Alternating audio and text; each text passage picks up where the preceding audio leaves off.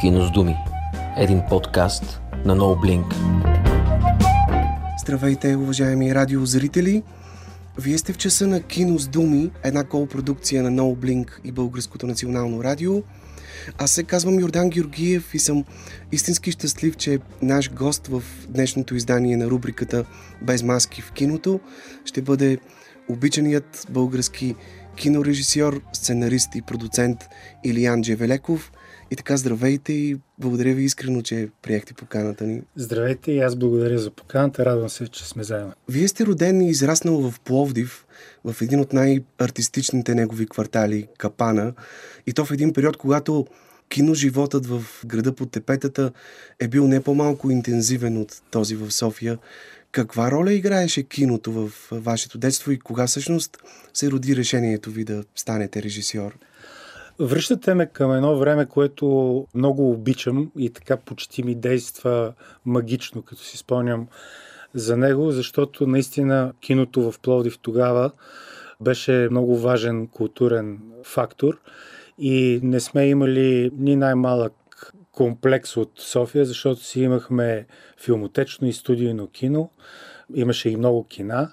В филмотечното кино всяка седмица идваха лектори, Помня още от тогава, от юноша започнах да хода някъде от 14-15 годишен.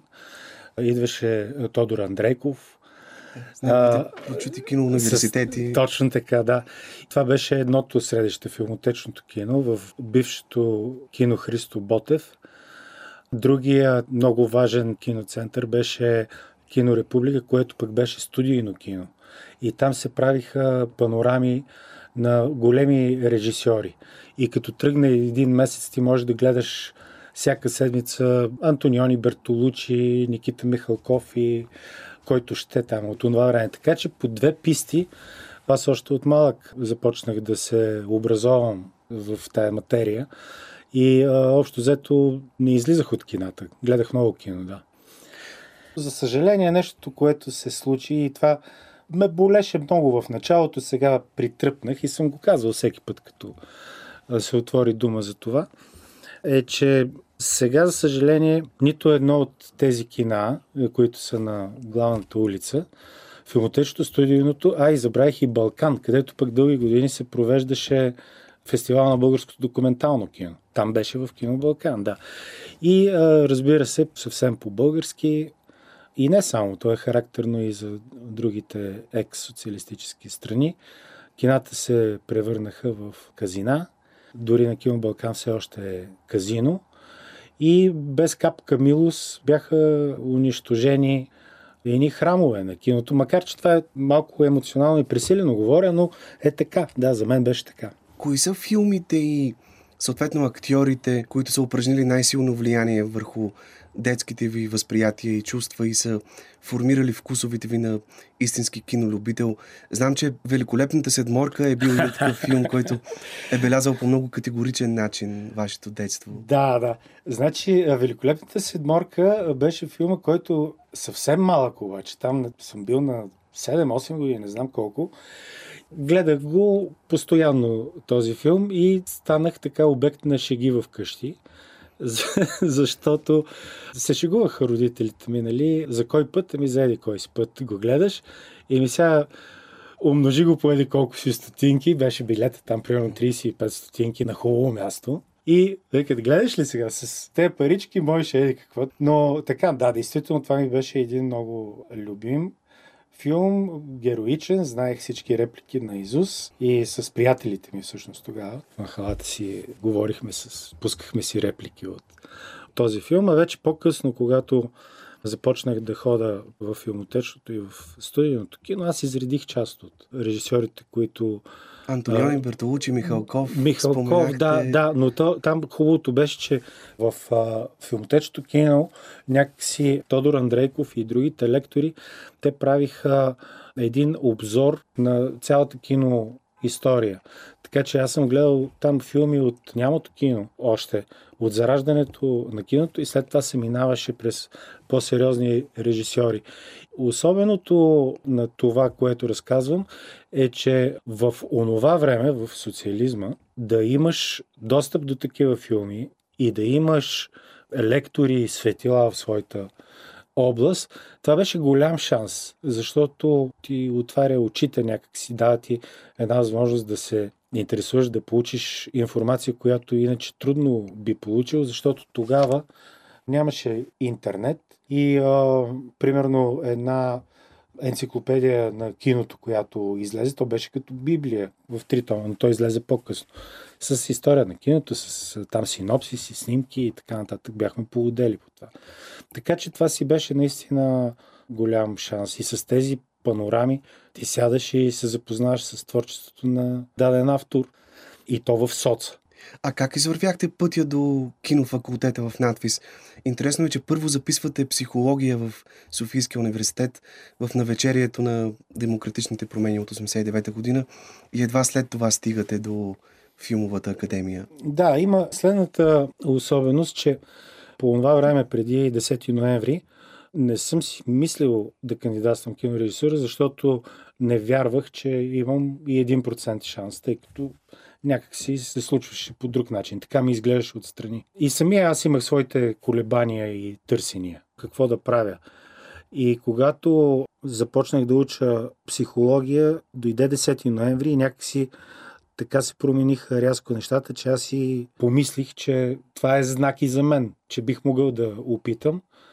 И а, имах голямото щастие да бъда прият от първия път. Така че това беше за мен много голям житейски шанс, за който ще бъда винаги благодарен на Людмил Стайков, моя учител, който има нали, основна роля. Тогава си взимаха класове. Главно той е в основата. Тежи му думата повече от останалите в комисията. В комисията бяха най-големите режисьори, общо взето бяха Георги Диогеров, Христо Христов, Ничев. Ще пропусна. Те някакви такива абсолютни светила. И това ти е комисията, нали?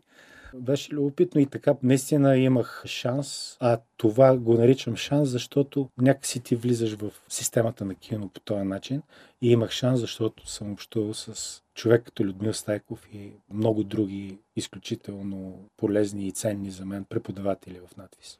Кое беше най-ценното като съвети, прозрения и напътствия, което научихте от академик Людмил Стайков и което ви помага през годините и до сега. Знам, че той е един от първите зрители на вашите филми. Държите много на неговото мнение. Да. Най-ценното, аз съм го казал и друг път, най-ценното при него за мен е абсолютно безграничната му толерантност. Той е много добър педагог, с изключително чувство за кино и хора.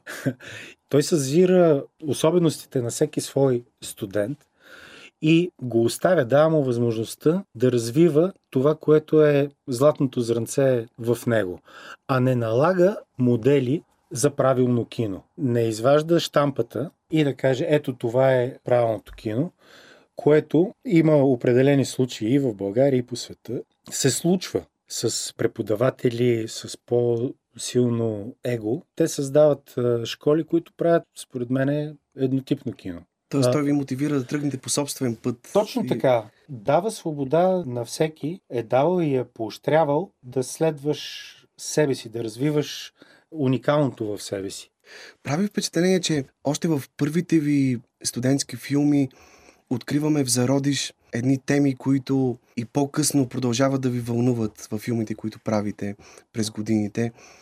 Теми, свързани с това как обсесията и вманиячаването в интерактивните технологии, тогава става въпрос за телевизията, да. може да доведе до там, че тези технологии да нахлуят в личното пространство на хората и да ги манипулират по много сериозен начин. Става въпрос за филми като Искам да съм свободен или Тъмно, което е ваша реплика на портокал с часовников механизъм. и за него знаете. Този смисъл, следва ли някаква определена линия режисьорския ви път през годините? Не е нещо преднамерено и търсено, следва си някаква своя линия и, и логика. За, например, Тъмно, това беше 90-та година и ние бяхме още първия семестър в Витис тогава. И нямахме задача за този филм, но имахме ентусиазъм и се събрахме колеги, с които развихме и реализирахме сценария. Там имаше паралел и закачка с портокал в часовников механизъм, да. А, беше инспирирана идеята от това, че тогава тока спираше, когато си иска общо взето. Понякога знаеше човек, че в примерно 19 часа ще спре тока и това беше добре, като знаеше добре. Но иначе спира когато си иска и се озоваваш в млад, кипящ с живот, около тебе други млади хора, се озоваваш в тъмното и така се роди идеята за това филмче. Около него има интересни неща за разказване. Едното е, че го снимахме на 8 мм лента с 8 мм камера. Режисьори на този филм бяхме заедно с Ивайло Палмов, мой колега в Витис. Оператор беше, за съжаление, покойния вече Пламен Бакарджиев, изключително талантлив и светъл човек, който имаше много усет към камерата. И във филма участваха от моите колеги почти всички, сред тях Виктор Чучков, например. Той играе като актьор в този филм. Димитър Коцев Шошо играе една от главните роли там. Тоест, ваши колеги режисьори са играли. Да, да, и приятели. Значи, Вики Чучков, например, извика Най-Отицин. Най-Отицин също играе така в периферията. Калин Иванов, той сега е в щатите оператор и така нататък. Та го заснехме на 8 мм. Изглежда сега след години смайващо филма като истинско ретро кино с едно огромно зърно. Така. Технологията на направата му беше с прожекционен 8 мм апарат. Го прожектираме на бяла стена и с а, тогава най-хубавите камери бяха бетакам. И с бетакам снимаме изображението на стената. И така се здобиваме с суровия материал, който вместо с лепачка да го монтираш, там по тогавашните системи на монтаж сме го монтирали от бетаками. И така за този пръв филм. След това има един, за който аз не съм разказвал. То ни беше задача. Ето сега за първи път ще разкажа за него. Задачата беше документално наблюдение. Обаче ме ми хрумна друго нещо, да направя наред с наблюдението и фикция. Това е било зимата на 90-91 година. Градуса на политическото напрежение беше много висок в София. И България, но в София имаше постоянно митинги, многохилядни, огромни. И ние се дигнахме с Пламен Бакарджиев, покойния, за който казах, и Калин Иванов, с двама оператори, с 16 мм камери, лента. И снимахме пасажи, на мен беше ясно какво искам и какво искам. Направихме една фикция, цялото нещо, то е към 3 минути, се представя като документална хроника. Имаше ги едно време, пускаха преди филми, много отдавна да. говоря. И там обикновено диктора с изключително официозен глас и такъв патос партиен, разказваше за трудещите се в завод, еди, кой си направиха, подобриха петилетката за една година и така нататък. Та ние в този ключ направихме една хроника, чието сюжет е следния, че 10 ноември е бил всъщност абсолютно съзнателно инспирирана акция от БКП, за да стане ясно кои са черните овце. И след това те си връщат всичко обратно. Като текста на тая хроника, потърсих и се запознах, препоръчаха ми Иван Кулеков и той написа смайващ текст. Ама изключително смайващ текст в духа на хрониката и с тези кадри, които са на практика документални, ние направихме нещо като доку-фикшн някакъв. Това беше страхотен хит тогава. Просто наистина се получи много, много ярко. Има ли ги така... запазени тези филми? Има го, да. Има го. Могат да се видят и днес, тъй като това е наистина много интересно, което... Има го. То единственото, което е така леко деликатно е, че в кадрите, които са по площадите, вече голяма част от активните хора са покойници. Това е. Но какво? Това е става като един документ на времето, което да. е много интересно. Да. Пак по същото това време, в студентските ви години, режисьорът Християн Ночев ви кани да се присъедините към студентската програма Куко, където оставате и след дипломирането си в продължение на няколко години работите като режисьор и продуцент. Колко сериозна се оказа школата на това предаване за вас и доколко ви помогна чисто практически да натрупате опит и да го развиете в областта на режисурата и продуценството? Аз бях в втори курс, когато Християн ме покани. Там попаднах в едно средище, наистина уникално и за времето си с днешна дата, защото студенти от всевъзможни факултети с интерес да правят телевизия и нещо шантово по-различно, се бяха събрали в Куко. Списъка е дълъг и хората го знаят, така че няма да говоря за това.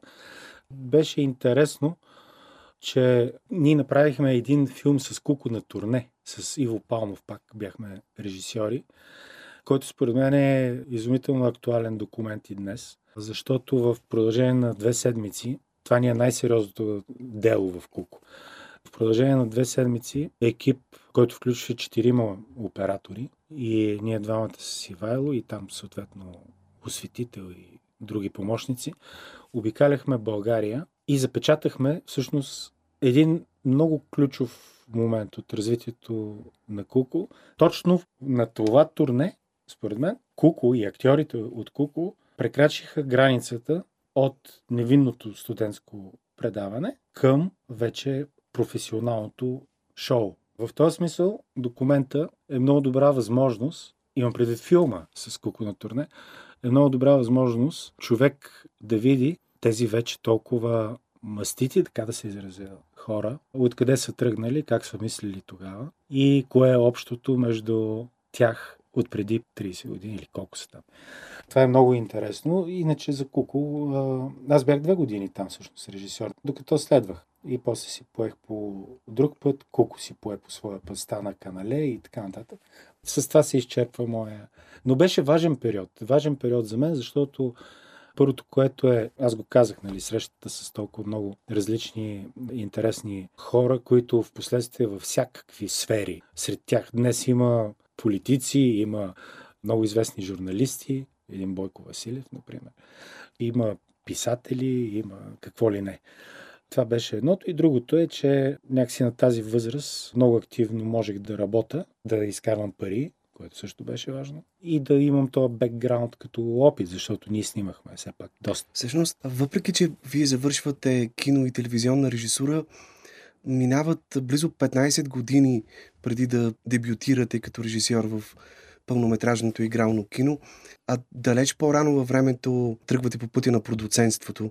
От какво беше продиктуван този ваш избор? Това са комплекс от причини, които обясняват развоя на нещата по този начин. Първото, което е Мирамар, се оказва, че тази година правим 20 години. Преди 20 години. създадохте. Да, 20 години сме. С вашите преди приятели 20 години. Матей Константинов и с художника Георги Димитров. И Жоро, да, и с Жоро Димитров преди 20 години направихме. И ни почнахме от нулата.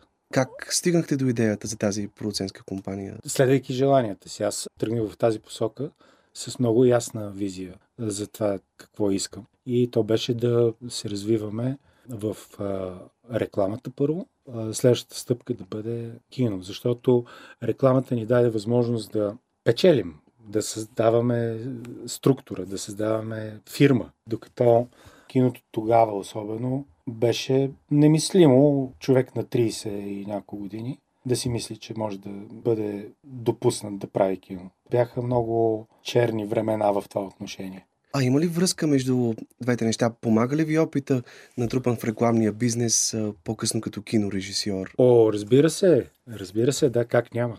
Рекламата в тези години, за които аз говоря, се развиваше. Ние бяхме и в списъка на хората, които са участвали в развитието на телевизионната реклама, като продуценти, като снимачен екип в България. Ние имаме в визитката си наистина много реклами. Немалка част от тях си остават и са все още много добри. Имаше други времена тогава с повече свобода, с повече романтика и повече ум, според мен, в рекламата.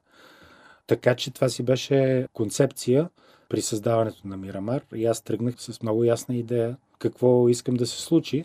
И слава на Богу, макар и бавно, стигнахме и до киното, като Наистина това се забравя много бързо, но ако Дзифта е излязъл от 2008, значи ние сме кандидатствали 2006 или 2005 година, 2-3 години по-рано. И тогава си спомням много добре, колко беше невъзможно да си мечтая човек дори, че това ще се случи. Тогава объркахме системата ни, защото бяхме много раз, разнопосочни участниците в този проект, освен нас Мирамар. За нас това беше дебютен проект. Всъщност, как се случи срещата ви с Явор Гърдев тогава? Ами, в основата на този отбор, който се събра, беше Емил Христов.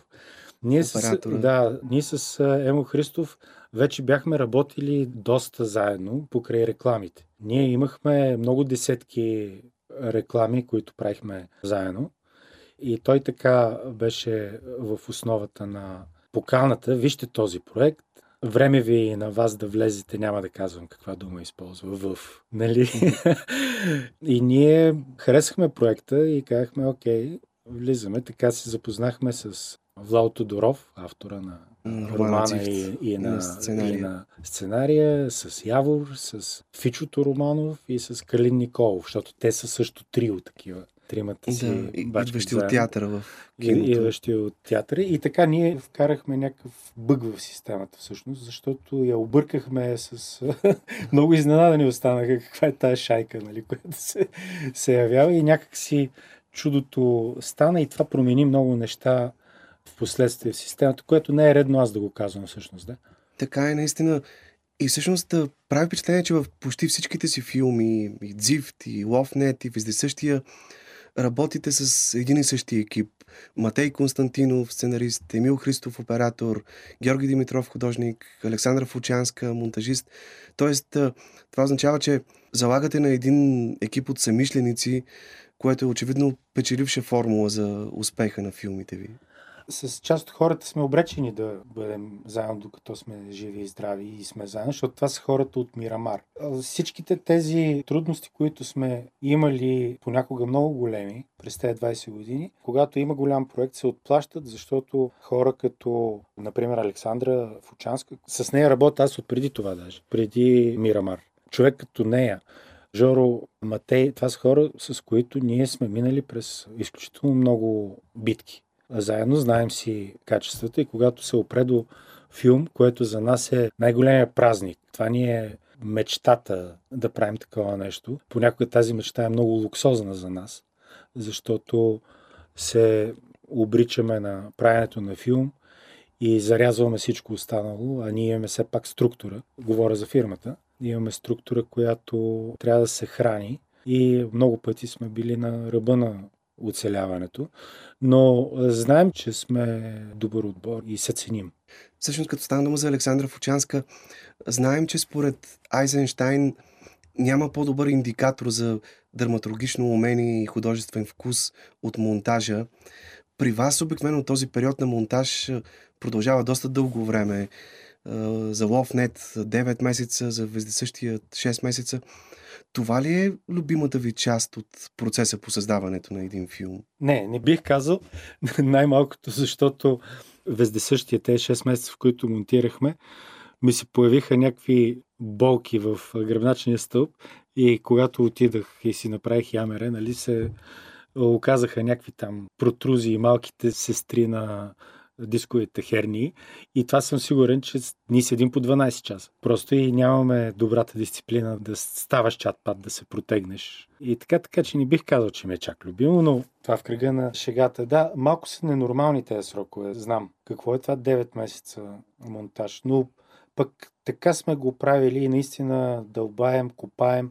Мен ми е любим по една друга причина този процес, че това съм си го мислил и съм го казал и друг път, че за мен монтажа е продължаване на работата по сценария. Защото толкова са необятни възможностите на, на монтажа. И тук не говоря за механичното свързване на кадри, а за откритието, което ще направиш там пред този монитор, на който седиш и който ще внесе нещо, което ти си нямал предвид дори при писането на сценария. И това нещо, което се появява, е толкова добро, че после ти е, как сте го измислили това? Ми на монтажа. Монтажа е много особен а, период, в който хората, които се занимават с това, поне при нас е така, минават през различни фази, включително на психологическо равновесие, защото Обикновено първите кътове, които са направени по сценария, са драматично зле ти изглеждат и ти идва да се гръмнеш. При мен така става по някакъв начин. А във вашите случаи до сега, във вашите филми, коренно ли се променя а, историята в един филм по време на монтажа? Ами различно е. Значи в LoveNet може да се каже, че коренно е променено. Защото там самата специфика на този филм говоря за това, че хората в немалка част от него общуват през компютри, ни даде възможности да доизмисляме неща. Там наистина, ако се прочете сценария, с който сме кандидатствали и се види готовия продукт, разликите са огромни. В Вездесъщия пък, след първия кът, погледнахме показанията на таймера и се оказа, че 3 часа и 20 минути. Монтиран по сценария. А сега ние не сме чак толкова невежи и идиоти, нали? Знаем горе-долу на колко се равнява една страница, минута горе-долу. И когато имаш 120 страници, окей, трябва да е около 120 минути. Освен това бяхме дали текста на нашата скриптърка, която е една от най-добрите. И тя каза, нямате дъртове. Да, да, ама имаме дъртове. 3 часа и 20 минути. И това нещо, да го докараш до то е 120 минути, значи горе-долу един филм си е отишъл в коша. Но това е за добро. Като говорим за оператора Емил Христов, има нещо, което много силно ме впечатлява в неговия принцип на работа. Това, че той се съобразява с психологическия профил на всеки режисьор, с когото работи. Един подход, който му помага всеки негов филм да изглежда различен, в зависимост от това с кого го прави. Тоест, очевидно е нужно добрият оператор да бъде малко или повече психолог. В този смисъл, доколко на вас това, че сте учили психология, ви помага като кинорежисьор, най-вече по отношение на темите, които избирате да разказвате във вашите филми? Какво да кажа? Значи, аз съм сигурен, че всяко знание е полезно. Ако аз нещо съм понаучил там в времената, когато учих психология, нещо е останало в мен, което вероятно ми помага, но би било крайно и помпозно, така да се каже, че модела ми на поведение се диктува от някакви схеми, които имам на база материята наречена психология. Прави впечатление, че в почти всичките ви филми звучи задкадров глас, който коментира действието от името на главния герой. Защо обичате толкова често да използвате този похват? Така се е случило. Той има мнение, говоря генерално. Има мнение, че дикторски глас се използва от безпомощност понякога, но ние съвсем концептуално, до този момент поне, сме залагали на това. Предполага го е самия сюжет, самия проект по някакъв начин, защото когато главният ти герой е писател, това не изненадва никого. Явява се похвата глазът кадър, нали, дикторски. Това е някакси логично. В LoveNet беше пък той правеше едно Героя разследване. Бахаров също, да, да, неговия герой правеше едно разследване за сайтовете за запознанства и когато се потопи и да прави този експеримент 48 часа без сън да бъде в интернет, което правят много хора и продължават да го правят, поемайки големи рискове, без да знаят, може би. Та тогава човек се изпържва и тръгва един поток на мисълта, който той в случая използваше, за да опише своя опит. А как работите съвместно с Матей Константинов по писането на сценария? Как си разпределяте отделните роли и задачи по време на този процес? Може би ако разкажа за портала, защото ми е най-пресно, да. това би изяснило и, и другата картина. Значи за портала големият проблем за мен при развитието на историята беше нали, ние трябва да напишем тритмент първо. Тоест, много подробно описана история без диалози. Като тръгнахме в този процес, той се проточи. Добре, да разкажа по-подробно целият контекст, че иначе няма да стане да. ясно. Спечелихме конкурс в а, БНТ и година след година трябваше да снимаме. Ние трябваше още на следващата, но това не се случваше. По причини от БНТ. И накрая ни изненадаха точно когато започна ковида казаха, действайте, получавате зелена светлина. И това беше на третата или четвъртата година след спечелването на конкурса. Върнахме се към този проект и го започнахме на практика от начало Там всъщност, доколкото знам, един сън на Матей Константинов, свързан с пътуване назад във времето. Това, е... това беше, да, преди така, залегнал 4, в основата 4 на години идеята. по-рано. Да, дайте да направим филм за пътуване във времето. Айде, обаче какво разказваме, нали? И започнахме да го мислим това.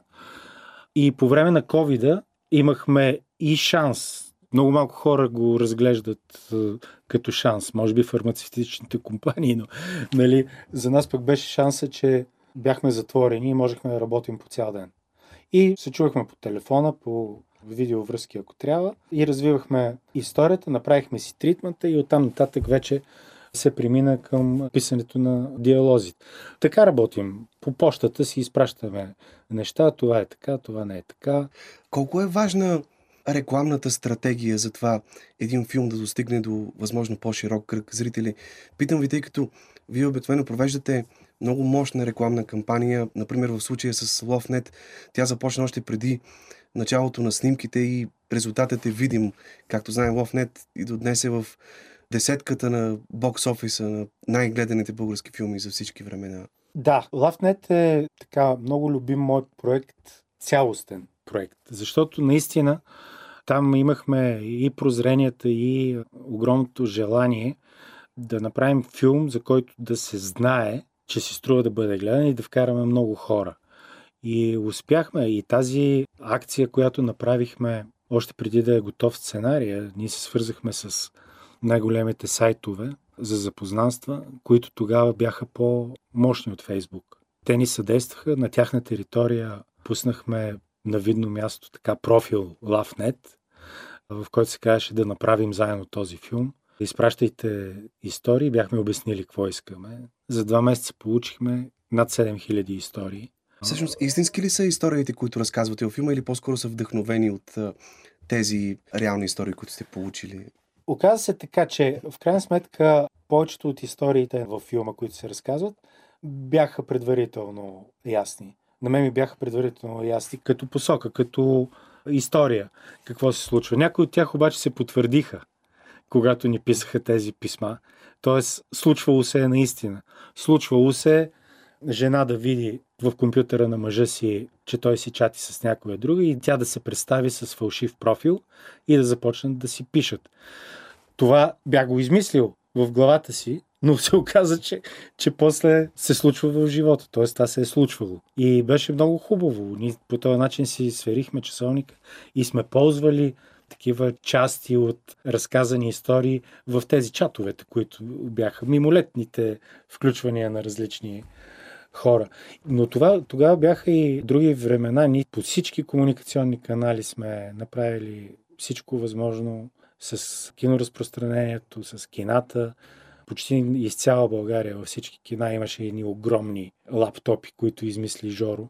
Не плаката ми, бяха като едни огромни лаптопи. И това беше насякъде. Не случайно през тази 2011 година се оказа, че ние сме най-гледания филм въобще. Не е български, а въобще. Другия беше някакъв суперблок Бастър, който с приблизително еднакъв резултат с нашия беше. Спомням си, че с разпространението на този филм беше свързан един ваш експеримент.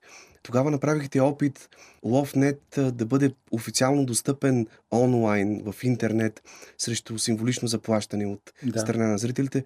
Какво се случи в крайна сметка? Защо този опит се оказа неуспешен? Стана следното нещо. След като приключи кинопоказа, нали, изчерпва се там след 6 месеца. И ние този път бяхме решили, аз го мислих много отдавна, бяхме решили да не се оставяме на тази схема, която беше неизбежна в България до този момент. Какво се случваше? Правиш си филма и в мига, в който покажат по телевизия или излезе на DVD, той излиза в торентите и край. Ти нямаш ход DVD, никой няма да си купи, защото има други начини да го гледа без пари. И вярвахме, че тук за България ще дойде момент и вярвахме, че тогава е дошъл, в който аудиторията, която твърди, че обича кино, ще застане на страната на по-правилния модел, който е по света, легално да се гледат филмите. Защото ние, разликата, която дадохме тогава, до този момент нямаше альтернатива. Ти ако си някъде в точка на България, където нямаш киносалон, как да гледаш филма LoveNet? Нямаш начин, освен ако не излезе в торентите. DVD, ако извадиш, това DVD няма да стигне до тая точка. То има също определени градове, където има разпространение. И решихме да направим альтернатива. И альтернативата беше платформа, платена, уж защитена, на която срещу крупната сума от 2 лева ти можеш да гледаш в хубаво качество филма. Знаехме, че това начинание е рисково, но аз по един или друг начин успях да говоря или пряко, или косвено с хората, които седяха зад най-големите сайтове торент тогава. И им казах, добре, до тук нямаше альтернатива. Дзифт изтече във вашите платформи преди няколко години. Ние не сме взели една стотинка от многото десетки хиляди гледания. Сега даваме альтернатива. Моля ви, не ни закачайте, дайте ни възможност да си осребрим труда още. Получих принципно окей. Okay.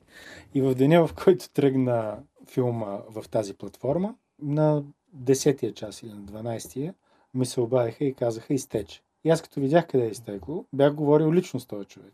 И му се обадих, е, той каза, аз не съм виновен, той не съм го направил аз това и така. И какво се случи само за пример? Тази история много обичам да я разказвам. За този един час, в който аз бях във всякакъв вид шок, включително и културен, и човешки, и така нататък. Защото си говорил с някакви хора, разбрал си, стиснали сте се ръцете и се случва точно обратното.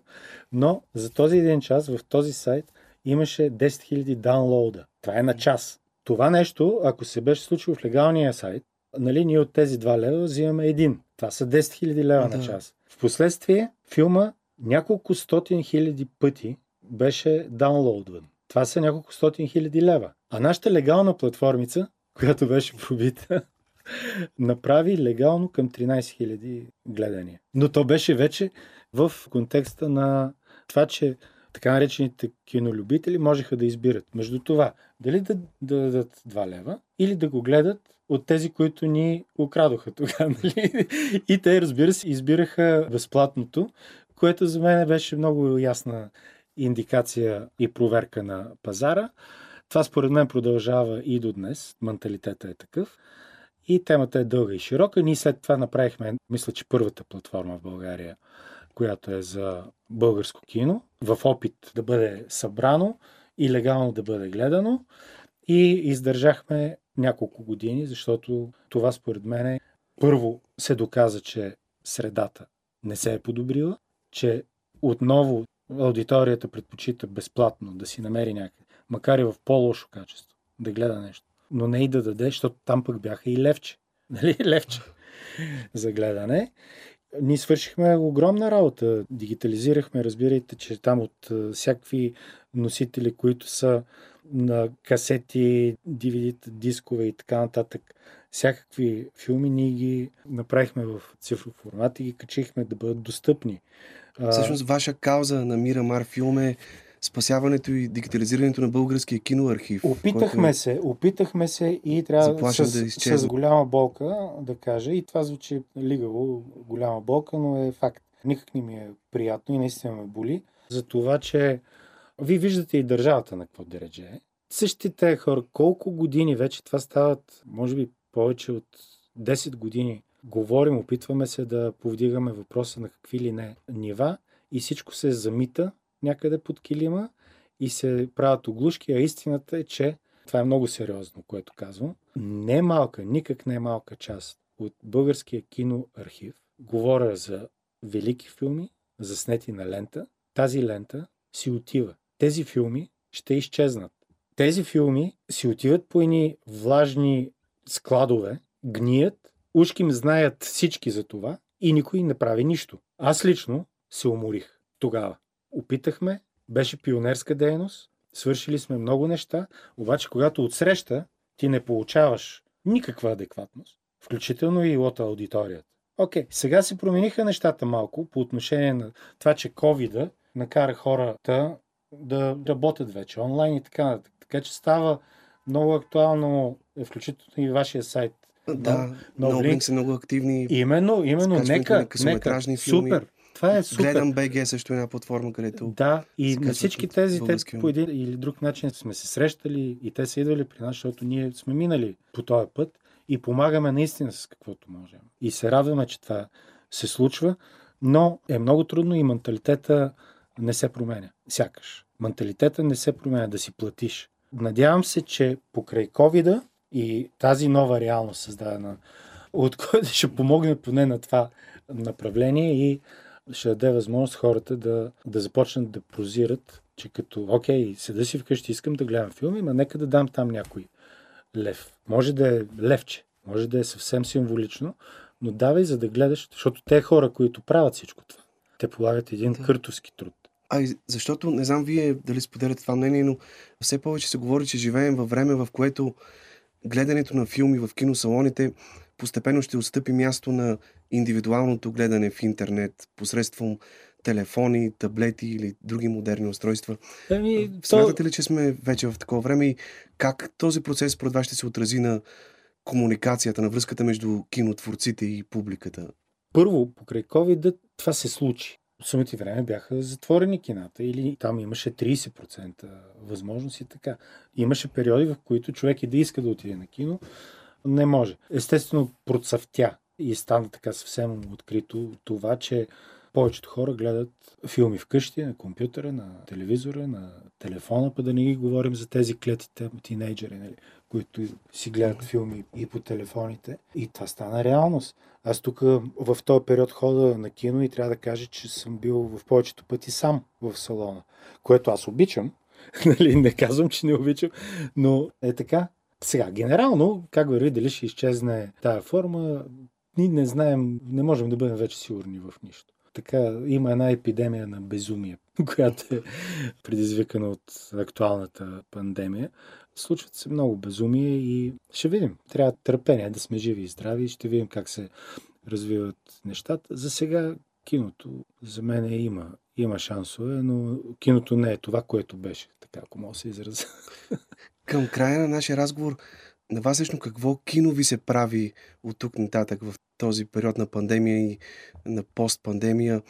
Някои кинокритици ви опрекват, че обикновено филмите ви са починени на една лайфстайл естетика, че обичате да разказвате за модерната градска културна среда, за живота, желанията и купнежите на хората от средната класа и сякаш умишлено бягате от такива теми като бедността, мизерията и трудното оцеляване на много хора у нас. Вие лично как се отнасяте към подобни упреци?